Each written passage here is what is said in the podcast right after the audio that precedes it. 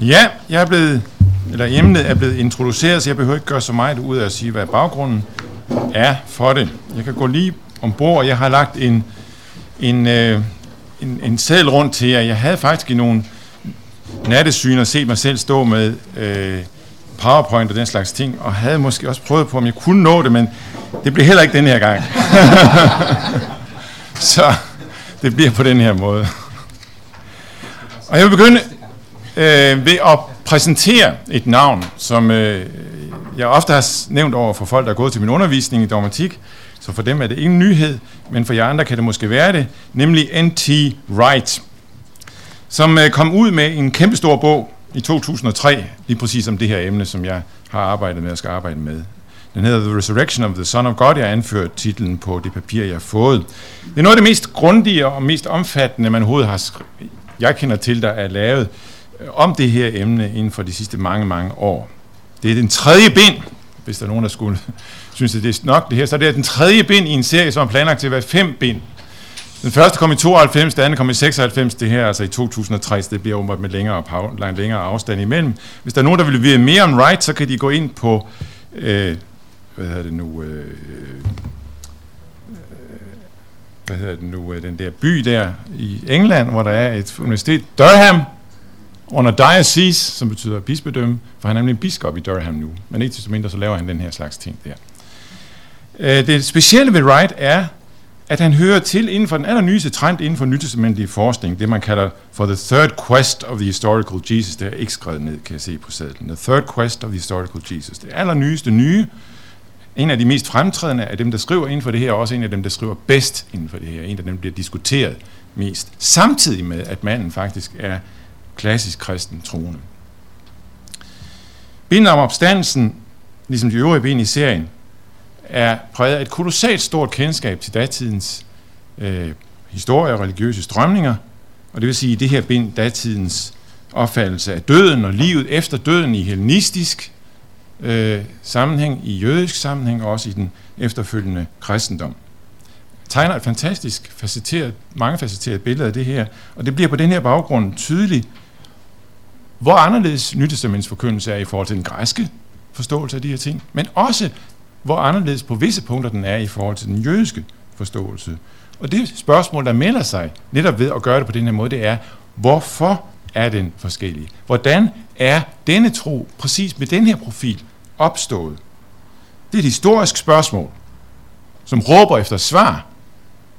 Og det er den slags historiske spørgsmål, han er rigtig god til at stille, og som han også giver sit bud på et svar på i den her bog.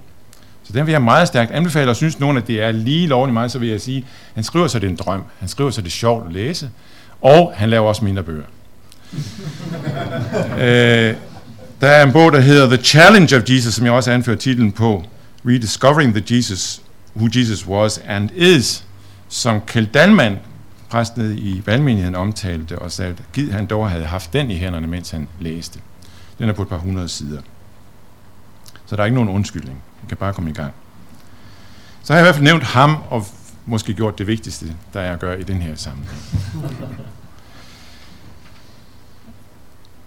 Det andet afsnit, det er så med spørgsmål og argumentation for opstandelsen.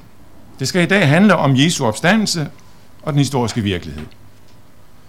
Det, som jeg vil prøve med det her, det er at gøre lidt af det, Wright gør, med understregning af lidt, nemlig at argumentere for, at der påskedag tredje dagen efter, at Jesus blev taget ned fra korset, lagt som lig i en grav, virkelig skete det, som evangelierne fortæller om, at kvinderne kom til graven og fandt graven tom, og at Jesus viste sig for sine disciple. Og at det er den eneste rimelige forklaring på, at Nytestamentet forkynder om Jesu opstandelse, som det gør, og at opstandelsesberetningerne ser ud, som de gør. Det var en stor mundfuld, og det er ikke sikkert, at jeg når hele vejen rundt med det. Men det er intentionen. Man kan overveje, om det overhovedet rammer ved siden af med en sådan en intention at argumentere for troen. I forhold til troen, om det er rigtigt, vil det, og i forhold til situationen i dag. Først i forhold til troen. Hvor meget har troen egentlig med historiske argumenter at gøre? Hvilken rolle spiller det for troen, at vi har holdbare historiske argumenter for det, vi tror på. Hvor meget kan man argumentere for troen, og hvor meget skal man overhovedet gøre det? Drejer sig, når det handler om troen, ikke til syvende og sidst om noget helt andet. Om et valg, eller om en sandhed af en anden art, end det, der har med ydre argumenter at gøre, nemlig en indre overbevisning i mødet med Jesus som person, som skikkelse igennem Nyt Testamente, i mødet med budskabet om opstandelsen, så opstår denne indre overbevisning. Er det, det? Er det ikke det, tro er? Det er det ene spørgsmål. Og det andet, det er så spørgsmålet om det er rigtigt, og om det ikke er meningsløst, når vi ser på situationen i dag. Hvor meget betyder argumenter i det hele taget i dag? Hvis det er rigtigt, hvad man siger til os, at mennesker i dag har opgivet troen på sandheden med stort S, og mere går efter, hvad der siger en noget, eller hvad der virker, hvor meget krudt skal vi så overhovedet bruge på det med at argumentere for troen? Og hvis man så endelig siger, alright, vi vil alligevel prøve på at argumentere, kan det så overhovedet lade sig gøre at argumentere for sådan noget som det her? Der er nogen, der siger, at det med opstandelsen overhovedet ikke er muligt at gribe for den, der ikke allerede tror. At tale om opstandelsen, det er som støj på linjen. Man hører et eller andet, og man forstår det ikke. Tanken om nogen skulle opstå fra de døde ligger så fuldstændig uden for den forståelse af verden, som langt de fleste mennesker har, at de simpelthen ikke forstår, hvad vi snakker om. De hører støj, eller noget helt andet, så at argumentere for det her, eller hen imod det her, det er at skabe støj. Det er at tale om den ubekendte. Jeg vil ikke afvise de her indvendinger. Jeg tror, der er høj grad af grund til at tage dem alvorligt. Jeg bliver gang på gang slået af, hvor svært nogen har ved at tro, at, ved at, tro, at vi tror, som vi tror. Hvor svært det er for dem at forstå det. De tror, at vi må føre en slags dobbeltbogholderi. Det er ikke bare uvilje, når de siger, som moderne mennesker kan man ikke tro på en Gud, der udefra griber ind i denne verden. Det er overbevist om. Og troen er virkelig mere end resultatet af argumentation. Det er mere en konklusion på en lang række argumenter. Gud er ikke bare en formel til forklaring af verden. Han er noget langt mere. Han er en personlig, levende, handlende Gud, hvis vi ellers mener, at Bibelen giver et rigtigt billede af ham. Som kristne ved vi også noget om, at det måske ikke først og fremmest er hovedet, der står i vejen for troen på Gud, men også kan have noget med hjertet at gøre. Og alligevel mener jeg, at der også er plads til argumenter for troen, selvom der skal mere til. For troen er ikke bare en indre overbevisning, et lys, der opstår i hjertet på mystisk vis, selvom den også har noget af det i sig. Når de første kristne kom til den overbevisning, at Jesus var Guds søn, så var det også på grund af noget, de så. Og ikke mindst fordi de blev overvist om, at Jesus efter at have ligget i sin grav stod op igen. Der er altså mulighed for at føre argumenter for sin tro, for tro er også at have set. Tro er også forståelse. Selvom vi ikke forstår alt, så er vi dog overbevist om, at uden troen, så bliver det endnu mere uforståeligt, det vi har med at gøre. Og så er der en anden grund til, at jeg mener, det er rigtigt at gå ind i en sådan argumentation. Nemlig, at den kan være med til at hindre at vi lever vores liv i to rum. Et, hvor det er troen og Bibelen, der gælder, og et andet, hvor det er denne verden og dens årsagsforhold, vi regner med. Vi tror, ja, og vi mener bestemt også, at vi tror, at det er historisk og virkeligt. Og alligevel har vi måske nemt ved at dele tingene op, sådan at når vi læser Bibelen og driver teologi, så er vi i et rum. Når vi er ude i virkeligheden, i korsøjen, så er vi et andet rum. Argumentation kan måske være med til at nedbryde noget af det. Inden jeg skal pege på nogle af de ting, der for mig at se gør Jesu opstandelse i den form, som evangelierne fortæller om dem så historisk uomgængeligt, så skal vi se lidt på, hvordan man har forstået og tolket beretningerne om Jesu opstandelse i nyere teologi. Det er det næste afsnit. Selvom der er sket noget i talen om Jesu opstandelse inden for teologi og også universitetsteologi de seneste årtier, og man ikke i dag hører den samme selvfølgelige afvisning af, talen om Jesu opstandelse som en historisk virkelighed, der er meget anderledes toner, når det drejer sig om Jesu opstandelse i dag, end der var for 30 år siden, da jeg øh, begyndte at læse teologi, godt og vel. Det var noget helt andet i dag på mange måder. Så vil man også i dag igen og igen høre det som et klart synspunkt, at uanset hvordan man nu forstår opstandelsen, og den betyder noget, så er det umuligt at forholde sig til den som en historisk virkelighed. Den tyske teolog Rudolf Bultmann nævner jeg som et stort navn, som har været med til at præge teologien, ikke bare i Tyskland, hvor han hører hjemme, men også her i Danmark og andre steder, i utrolig stor udstrækning i løbet af de sidste 50 år, eller fra 40'erne, hvor han for alvor bliver kendt rundt omkring. Selvom han ikke er den første, som er ophavsmanden til den her forståelse, så har han virkelig været med til at præge en generation af teologer med den. Vi skal se lidt på, hvad han siger. Rationalisterne for 200 år siden opfattede opstandelsesberetningerne som bevidst opdigtede historier. Det er gennemgående ikke sådan, man forstår det hos deres åndsfælder i teologien i dag, herunder altså Bultmann. At de første kristne skulle have gået ud i verden på grundlag af noget, som de selv vidste var et bedrag. Det virker alligevel for usandsynligt, så derfor er det slet ikke det, man siger. Nej, de nytestamentlige beretninger er ikke bevidst opdigtede historier. De er legender. Og det er noget andet. Noget helt andet.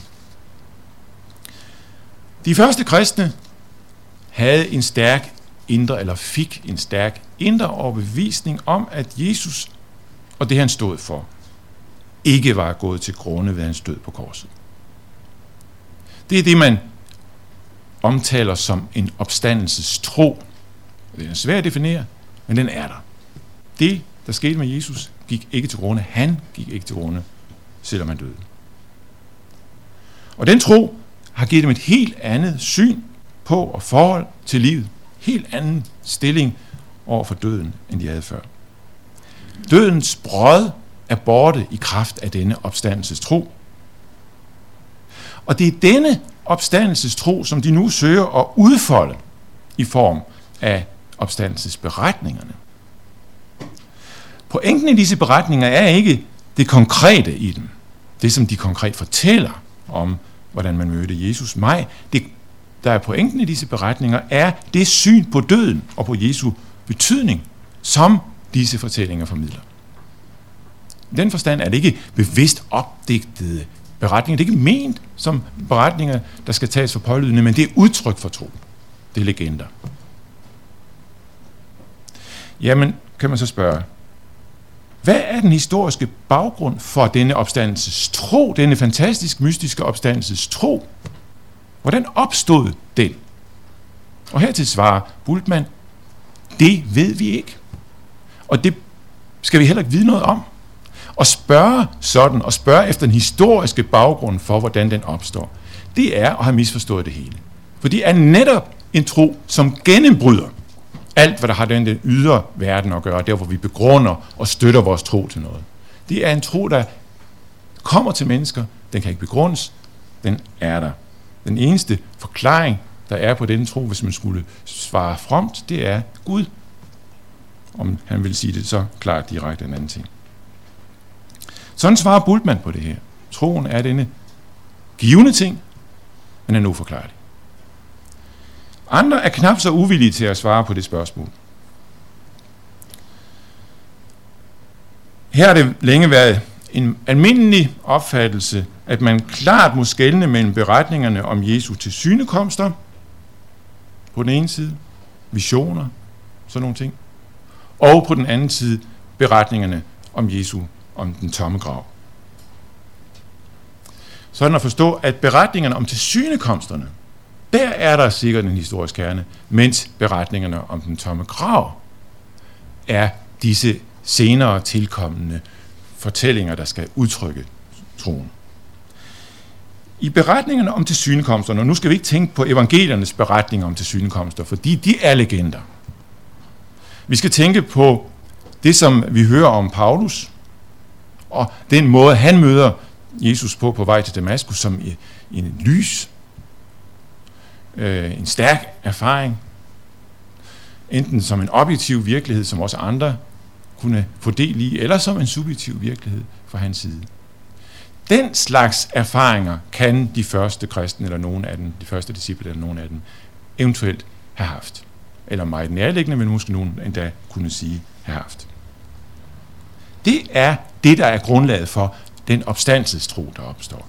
Altså, der sker noget i efter Jesu øh, død. Der sker noget, som bliver anledning til, at opstandelsestroen overhovedet opstår. Og det er en sådan karakter, hvis det er noget.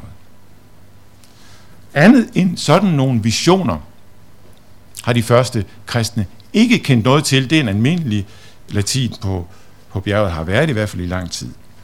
Andet har de ikke kendt til, og som et bevis på det, henviser man så til det ældste opstandelsesvidnesbyrd, vi har, nemlig det, vi har i 1. Korinther kapitel 15, hvor Paulus citerer noget, som efter alles mening er noget, han altså citerer netop, noget, der er ældre, noget, der er gammelt, en slags tradition, en overlevering, som han selv har modtaget, som han også direkte siger.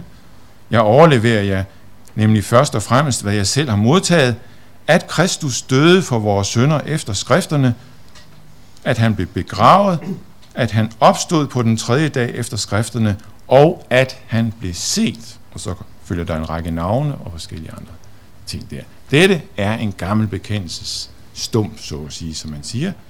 Der står ingenting om, at der var nogen, der kom til en tom grav. Der står, at han blev set. Der har vi Det er vidnesbyrdet om, hvordan de første kristne ikke kendte til den tomme grav.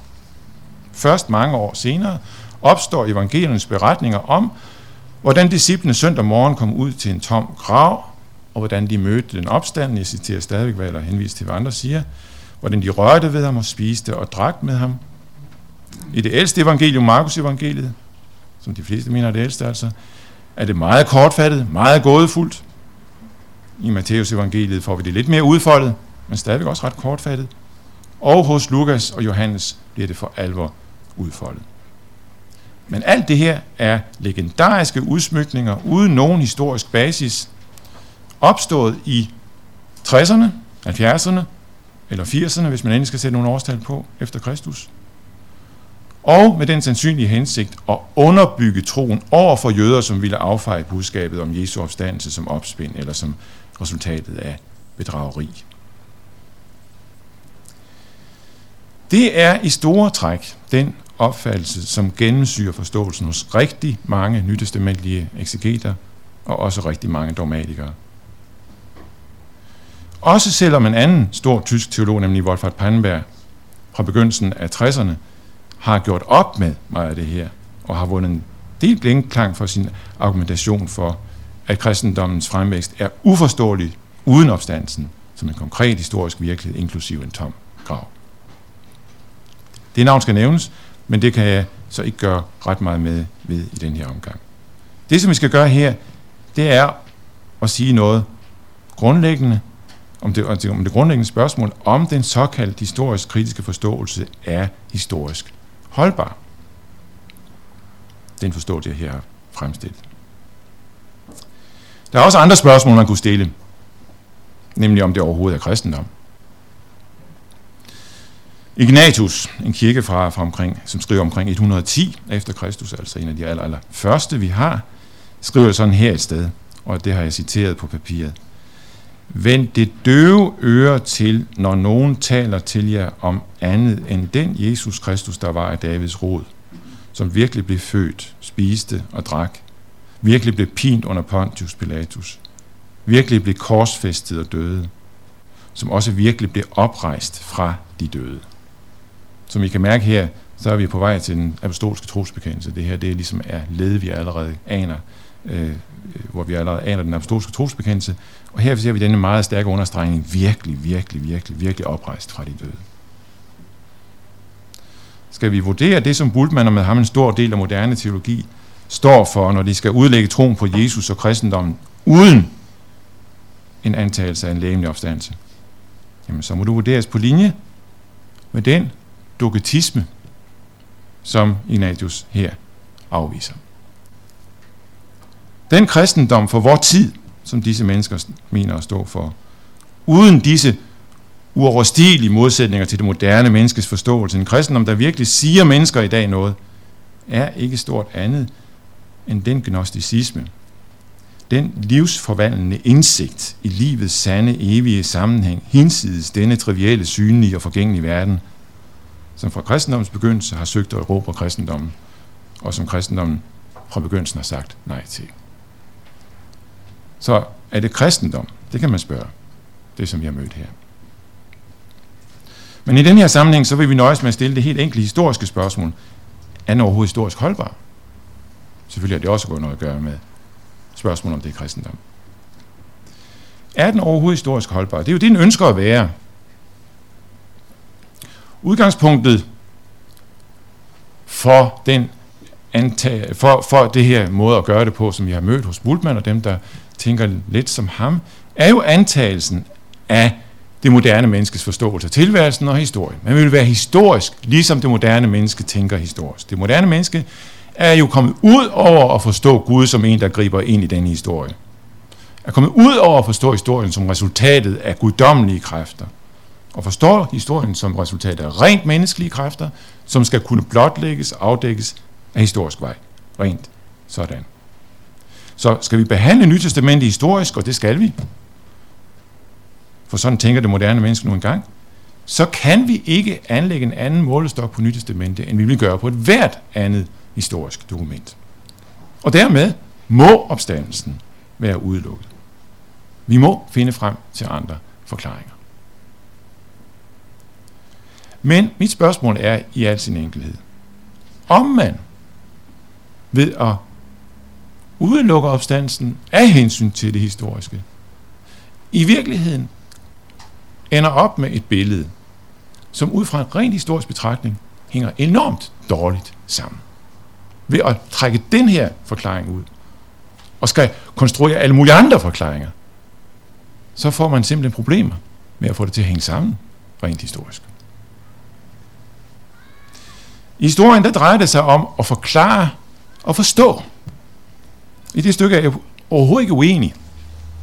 Det er det, historisk skal gøre. Og det er det, vi også skal gøre, når vi arbejder historisk.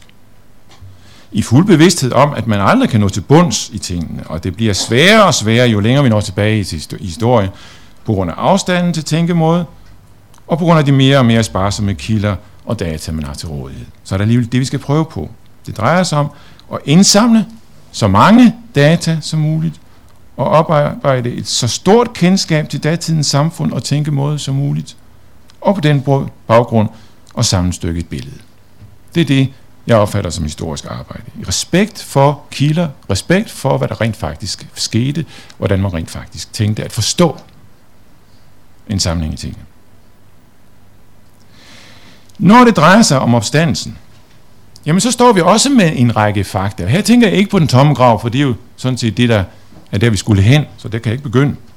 Nej, jeg tænker på de fakta, der har med selve Nytestamentets forkyndelse at gøre. Nytestamentet er jo et faktum. Dens forkyndelse af opstandelsen er et historisk faktum. Som forkyndelse, det er helt med på, som forkyndelse. Og en anden faktum er jo den første kristne menigheds eksistens, at der overhovedet findes en sådan en menighed. Hvordan forklarer man disse fakta? Det må være historikernes opgave at prøve at give en forklaring på det her. Efter Jesu død på kors, og der er der jo ingen, der som vi sin fulde find benægter kendskærning i, så træder hans disciple frem med en forkyndelse, at han er opstået fra de døde. Men med meget få undtagelser er selv de mest kritiske teologer enige om, at forkyndelsen af Jesus som opstanden hører til de allerældste lag af Nytestamentet. Man har nogle, igen nogle bekendte stumper, som går meget langt tilbage, alle sammen med talen om Jesus, eller gennemgående med en tale om Jesus som den opstande. Det kræver i sig selv en forklaring. Hvorfor træder disciplene overhovedet frem i stedet for at krybe et musehul? Der er nogle psykologiske mekanismer her, men bliver nødt til at give os bare en nogenlunde brugbar forklaring på. Ikke lade sig affeje med nogle flotte bemærkninger. Der er nogle historiske spørgsmål her, nogle psykologiske mekanismer, man bliver nødt til at give en nogenlunde anstændig forklaring på. Disciplene havde sluttet sig til en, hvis forkyndelse og optræden havde givet dem stærke forventninger om, at store ting skulle ske. Han havde forkyndt, at Guds rige stod lige for døren. Jeg allerede var i blandt dem. Som jøder havde de nogle klare forestillinger om, hvad det betød.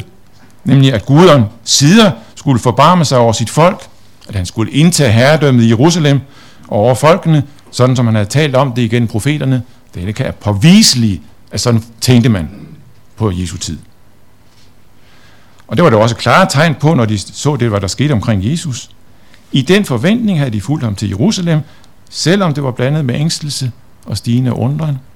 Og så lod han sig passivt fange og henrette på et kors. Hvordan kom de videre?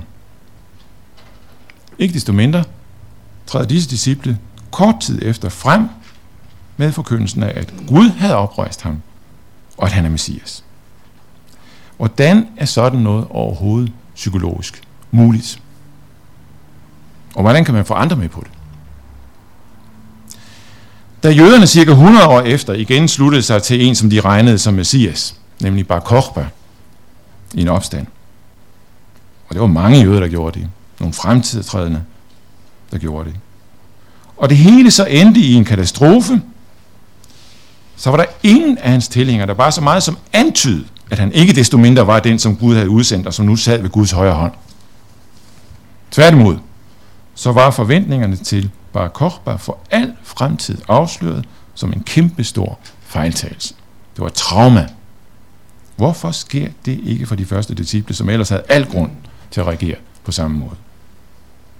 Kunne vi ikke bare få en nogenlunde plausibel historisk forklaring på det? Og så er der indholdet af den forkyndelse, som de kommer med. For også den kræver en forklaring. Det her, det var den første menigheds eksistens. Men nu er der altså indholdet af den forkyndelse, vi møder i Nytestamentet. De træder frem med en forkyndelse af Jesus, som den Gud har oprejst fra de døde, og så nu sidder ved Guds højre hånd med magt og myndighed over skabningen, og så er det endda kun begyndelsen for døden og de gudsfjendske magter, de er der jo endnu, men en dag skal han komme synligt og besejre døden endeligt og oprejse mennesker til den herlighed, som de havde fra begyndelsen. Sådan lyder den forkyndelse, som vi har en meget omfattende nedslag af i 1. Korinther brev kapitel 15, men som hele Nytestamentet i øvrigt er gennemtrængt af. Vi kender den så godt, og stusser derfor i orden. Men hvor kommer den fra? For den er på ingen måde givet. I forsøg på at forklare det, så er der igennem længere tid op igennem 1900-tallet været almindeligt at finde en væsentlig del af baggrunden for denne forkyndelse i den græsk-romerske verden. Det var da de kristne henvendte sig til den, at forkyndelsen af Jesus som opstanden for alvor fik sin udformning, selvom der var ansat sig til den allerede før. Den antagelse ser ud til, og her jeg er ikke ekspert, men den ser ud til, som den er lidt på retur. Forskellen mellem det, man i den græsk-romerske verden sagde om deres helte, eller om kejseren, som nogen, der ved deres død indtog herredømmet og blev guder, og det, som blev sagt om Jesus, er simpelthen for stor. Der var ingen i datiden, der drømte om at påstå, at kejserens krop skulle være forsvundet fra mausoleet efter hans guddommeliggørelse. Nej, de vidste udmærket godt, den lå der endnu. Selvom de taler om som ophøjet. Græsk-romersk forståelse af døden er kendetegnet af én grundlæggende ting, nemlig at lægemet ved døden uomgængeligt og endeligt er gået til grunde. Det evige hører til på et helt andet plan, nemlig det sjælelige. Tanken om en lægemlig opstandelse var for dem akkurat så latterlig og afskyelig, som vi får en fornemmelse af i Athenernes reaktion på Paulus' forkyndelse af Jesu opstandelse i Apostlenes Gerninger, kapitel 17. Der er ganske vist dem, der vil hæve at det i grunden er en sådan sjælelig forståelse, Paulus giver udtryk for, når han for eksempel i, romerne, i 1. Korinther 15 igen, taler om en forvandling af vores lægemer. Men læser man 1. Korinther 15 i sin sammenhæng, så vil man se, at det netop er en sådan sjælelig forståelse, Paulus gør op med. Der står for eksempel i 13 og nogle følgende vers, hvis der ikke findes, i 1. Korinther 15, kapitel, øh, kapitel 15, vers 13, hvis der ikke findes nogen opstandelse fra de døde, er Kristus heller ikke opstået. Men er Kristus ikke opstået, er vores prædiken tom, og jeres tro er også tom. Men nu er Kristus opstået fra de døde, som førstegrøden af dem, der er sovet hen. Opstandelse fra de døde taler han her om. Han taler jo på ingen måde om det, som en græker ville tænke, nemlig at døden ikke er noget, fordi den i sig selv er indgangen til det evige liv. Nej, det er slet ikke det, der er hans budskab i 1. Korinther 15. Hans budskab er, at døden er noget, at den er en søvn, en indgang til en søvn, og at der er en opstandelse fra denne søvn. Opstandelse er noget andet end evigt liv. En teknisk term, som siger noget andet end den om det evige liv. Selvom det hører sammen med det. Øh, det handler ikke om, at døden ligesom er lagt bag os i forbindelse med døden, når vi nu går ind i evigheden. Det handler om, at døden overvindes i 1. Korinther 15. Paulus taler udpræget jødisk i 1. Korinther 15. Det, han vil, er at lære korintherne, som tydeligvis tænker græsk, nogle af dem i hvert fald, og tænker på, at man jo allerede har del i det evige, og derfor er døden ingenting. Opstandelsen sådan set i øjne allerede har fundet sted, fordi man har del i det evige. Og for dem ønsker Paulus igen det her kapitel at give dem en bibelsk undervisning om, at der er en opstandelse, fordi Kristus er opstået. Og det er noget andet. Det er altså på ingen måde de første, fra den hellenistiske verden, at de første kristne har lært det om opstandelsen at kende. Men hvad så med den jødiske der? Jamen det er helt klart, at her er der langt mere samklang. Her er der virkelig grund til at søge efter rådene for det, der siges. Den jødiske verden var ganske vist ikke entydig. Sadukæerne troede jo ikke på nogen opstandelse, som vi jo ved fra nogle af evangeliernes beretninger. Den kendte jøde Filon gjorde det heller ikke. Han tænkte platonsk græsk, selvom han ellers var dybt præget af Gamle Testamentet. Men farisæerne gjorde det. Og med dem helt klart en stor øh, del af jøderne. Alligevel er der klare forskelle også i forhold til det, man kan finde hos farisæerne og i den jødedom, der fulgte ham, og så det, man finder i kristendommen.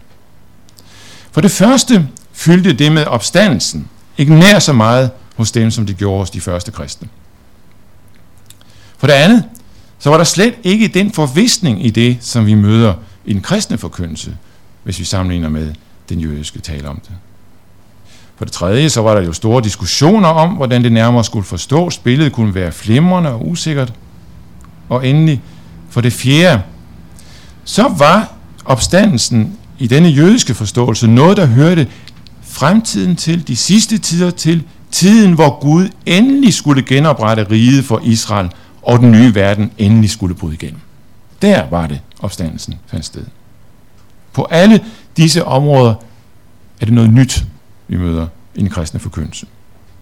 Endda, og på det sidste område, opstandelsen, der skal finde sted på den yderste dag, er noget helt nyt, vi møder i Nytestamentets forkyndelse. Imod alt, hvad jødisk tro ellers siger, siger disse første kristne, at den opstandelse, som man som jøde så frem til og rettede sin længsel imod, den opstandelse, hvor Gud endelig skulle se til sit folk, og hvor alting skulle blive nyt, fjenderne skulle blive ryddet til side, og hvor folket skulle indtage den plads, som, som det var lovet dem, at den opstandelse allerede havde fundet sted. Begyndende men dog afgørende. Mens Pilatus sad i Caesarea, og hans soldater bevægede sig rundt i landskabet, som en stadig påmindelse om, at det fremmede herredømme, man var under, stadigvæk var der. Mens livet gik sin skæve gang i Jerusalem, med tempel og aristokrati, som skummede fløden, og sygdom, død og anden elendighed som daglig erfaring for almindelige mennesker, så skulle Gud allerede have opfyldt sit løfte eller en afgørende del af det om de dødes opstandelse. Hvordan opstår denne vanvittige tro? Ikke forsigtigt, ikke eksperimenterende, men med stor klarhed lige fra begyndelsen. Sådan som de historiske kilder viser. Hvordan kan det forklares? Det er det, der er historikernes opgave at sige noget om, så langt som det nu lader sig gøre. Jeg tror ikke, det svækker troen på opstandelsen, og lad historikeren bryde deres hoveder netop med den slags spørgsmål. Bultmann, som ønsker at drive teologi ud fra den nye tids historiske bevidsthed, nægter og ville svare historisk på det her spørgsmål. Når det drejer sig om troen på en tom grav og en læmelig opstandelse, så må vi lade den historiske kritik komme til, ifølge ham. Men når vi kommer til troen, så er der pludselig helt galt at stille historiske spørgsmål. Her er der noget, der ikke hænger sammen. Andre peger som sagt på visioner som en mulig forklaring. Men sådan en forklaring bevæger man sig på kanten af det, man normalt opererer med i historisk sammenhæng. Det er rigtigt.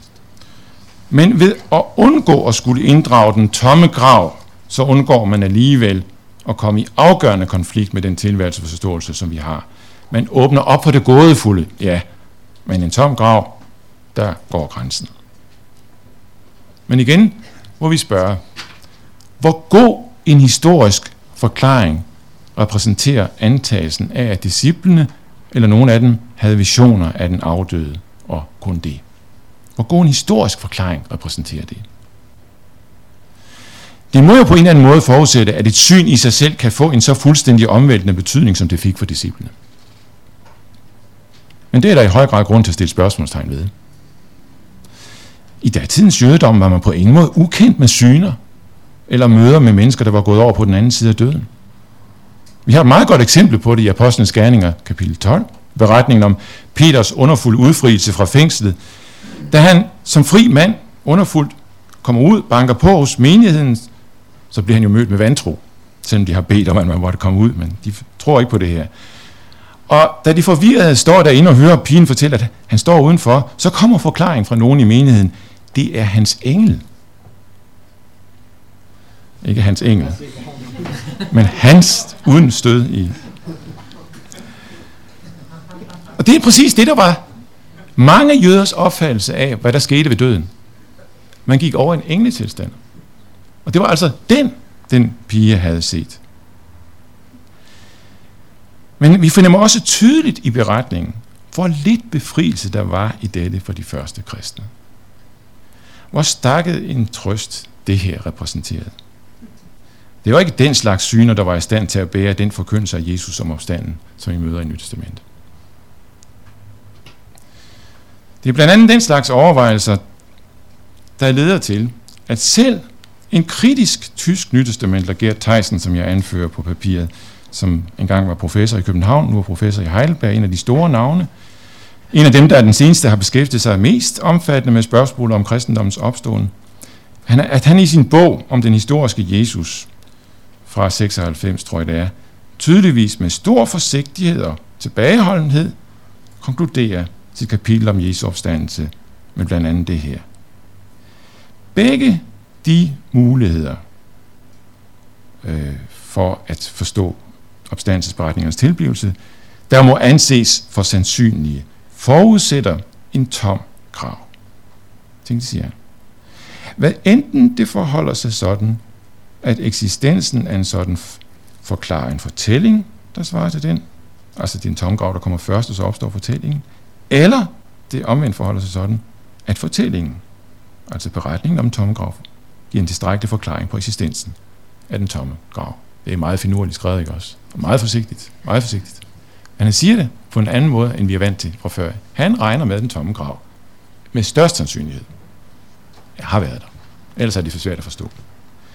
Det er ganske enkelt meget svært at forestille sig de første kristne i den jødiske kontekst, de levede i, at de kunne have stået frem med den forkyndelse af Jesus, som de gjorde, hvis man kunne have gået hen og åbnet graven og konstateret, at hans lig eller hans ben stadig lå der. Så havde det som ingenting kunnet affejes som fantasterier og bedrag. Det er tankevækkende, at man i den jødiske polemik, som hurtigt opstår, aldrig finder et vidnesbyrd om, at man gjorde det, altså konstaterede, at graven ikke var tom, og dermed afslørede bedraget. Tværtimod går den jødiske polemik ud på at sige, at disciplene stjal livet. Men det er jo også en slags vidensbyrd. Jeg havde til sidst tænkt mig, at vi skulle bruge lidt tid på evangeliernes opstandelsesberetninger.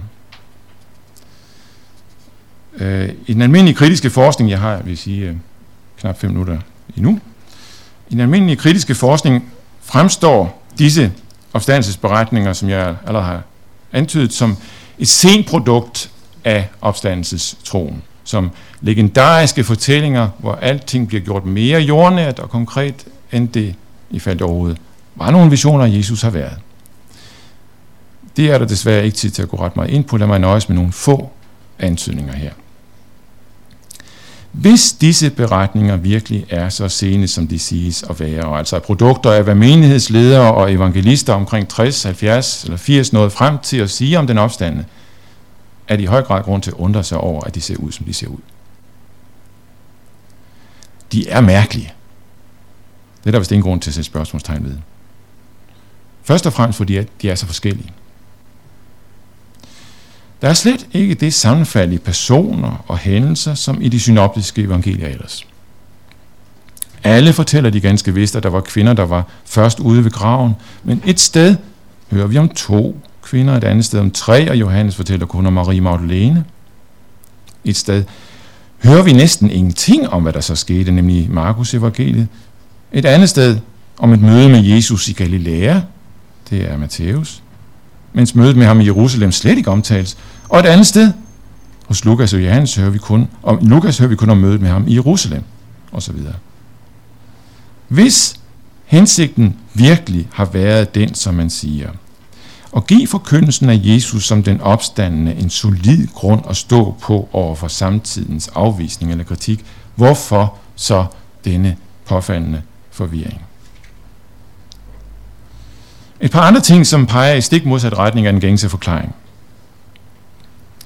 Ser man efter i det græske nytestamente, så vil man se, hvordan der i evangelierne hele tiden er enten skjulte eller åbenlyse henvisninger til det gamle testamente. Det kan man se ude i maven, hvor der er en masse henvisninger til det gamle testamente. Og det bliver hyppigere og hyppigere, jo nærmere vi kommer Jesu lidelse og død. Og det er jo ikke tilfældigt. Evangelisterne, ligesom Jesus, var i høj grad bevidst om denne sammenhæng. Men når vi så når frem til beretningerne om opstandelsen, ophører henvisninger stort set. Der er nogle få, men de er gentagende. Det er jo nogle enkelte steder. De opfører stort. Man kan selv tjekke det af i, i næste. Der fortælles om begivenhederne med opstandelsen, uden at man bag dem kan ane ret meget gammeltestamentlig refleksion. Det er ikke fordi, man ikke har en sådan gammel testamentlig refleksion ellers i Nytestamentet, når det drejer sig om Jesu opstandelse. Det har man i brevene. Bare ikke her. Tyder det på, og det er spørgsmålet, at vi her står med ting, der er sene produkter af den første kirkes teologer og apologeter. Og så endnu en ting. Og det handler om kvindernes plads i opstandelsesberetningerne. I Paulus' knappe opregning af opstandelsesvidner i 1. kor 15, som er den kritiske forskning altså fremhævet som den ældste, optræder der ikke en eneste kvinde.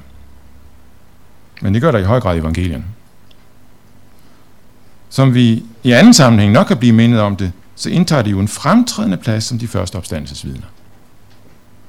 Det burde i høj grad give noget at tænke over. For sagen er jo den, at kvinder dengang ingen status havde som vidner. Det var ifølge jødisk lov ikke muligt at anføre den som vidner i en retssag. Og anderledes var det ikke i den hellenistiske verden.